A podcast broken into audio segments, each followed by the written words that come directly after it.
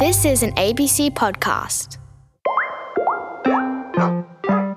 Howdy, friends. How are you going? My name is Ruby, and welcome to News Time. Hi, Ruby. Hi, Ruby. Hello.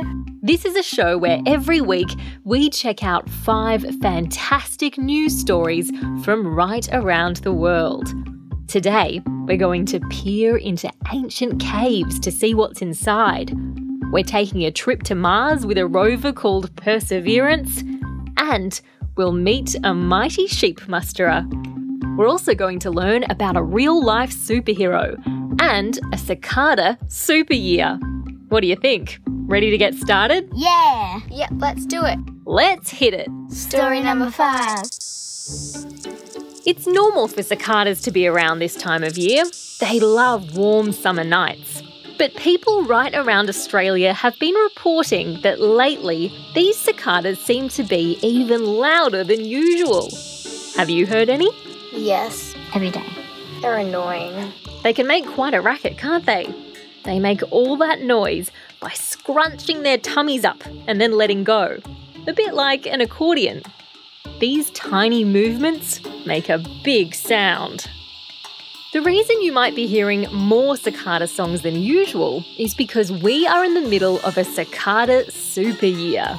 It means that it's the cicada season. They like to scream. For the last few years, lots of Australia has been in drought.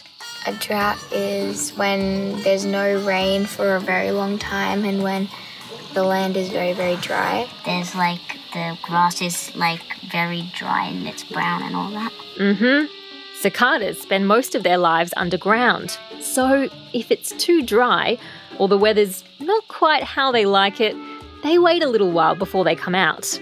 This summer, it's been warm and rainy, which means that all those cicadas have decided that now is the perfect time to crawl back up to the surface and say a very loud hello.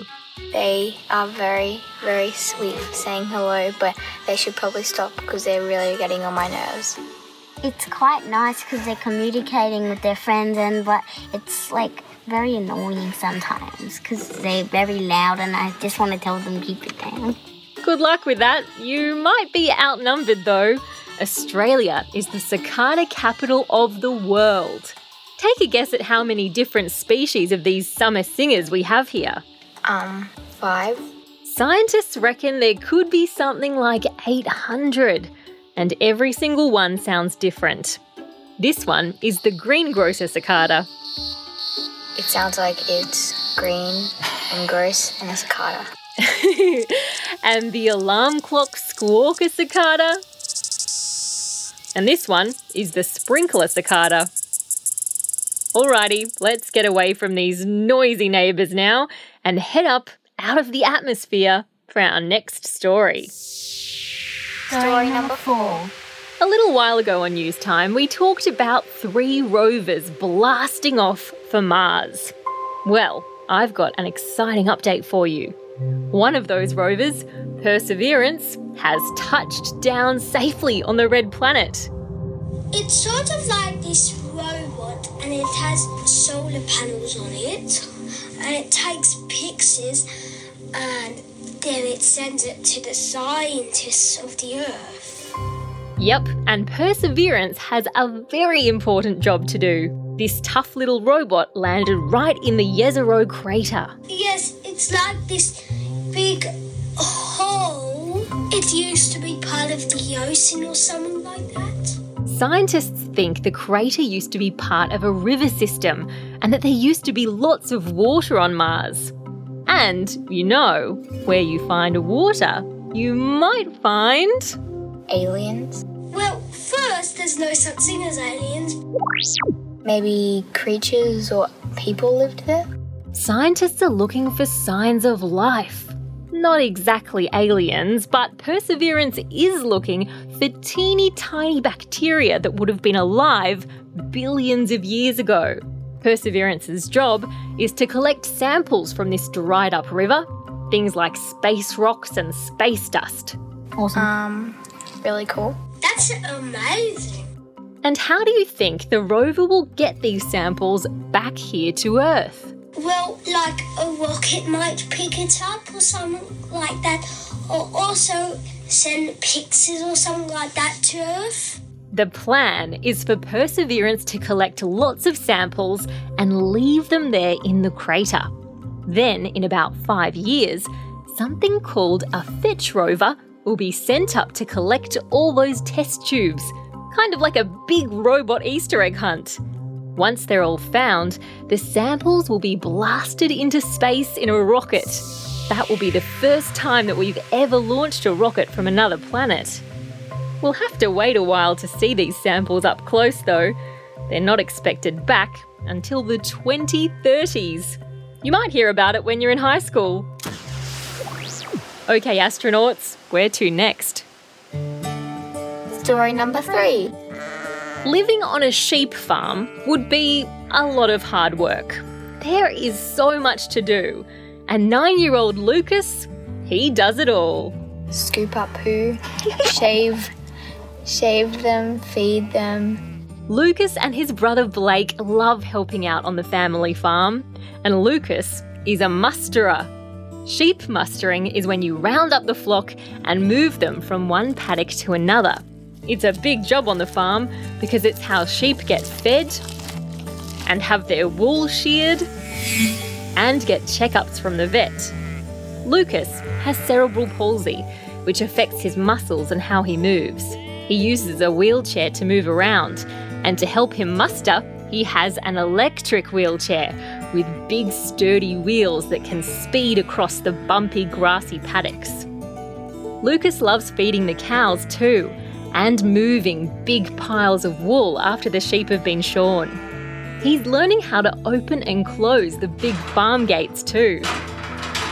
Lucas and his family moved to the farm a couple of years ago. His brother Blake, who's 11 years old, loves hanging outside with Lucas and racing him home on his motorbike.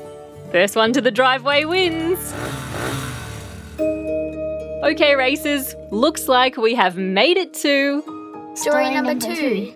In a small cave near Makassar on the Indonesian island Sulawesi, archaeologists have made a discovery. Drawings all over the walls. Now, first things first, what is an archaeologist? I think that it's like a scientist that figures out stuff. Figures out bones. Archaeologists study all the things that humans have left behind. They look at objects from the past, like tools or art, or even human bones. The drawings in these caves are of big, warty pigs, and they're more than 45,000 years old. Wow. Cool. They can tell stories of old things that have happened. The drawings are red and brown, and they're really big, more than a metre long, with lots of detail like the pig's fur and its saggy belly. Two pigs look like they're fighting each other, and another pig is watching from the sidelines. It's pretty cool because it shows us that even thousands of years ago, humans watched animals and learnt about them, just like we do today. There's stories about what the cavemen have done, like, so they have seen, like, creatures like. We can learn how they live. You sound like archaeologists already. And just like that, we're up to our last story. Story, number one. A new superhero has been spotted on the streets of Wadeye on Murrinh-Patha country in the Northern Territory. His name is Captain Sanitizer. Captain Sanitizer is fighting coronavirus by spreading safety messages, like the importance of washing our hands and giving each other a little bit of extra space. And he's doing it in English and in Murrinh-Patha language. So then most people can understand it.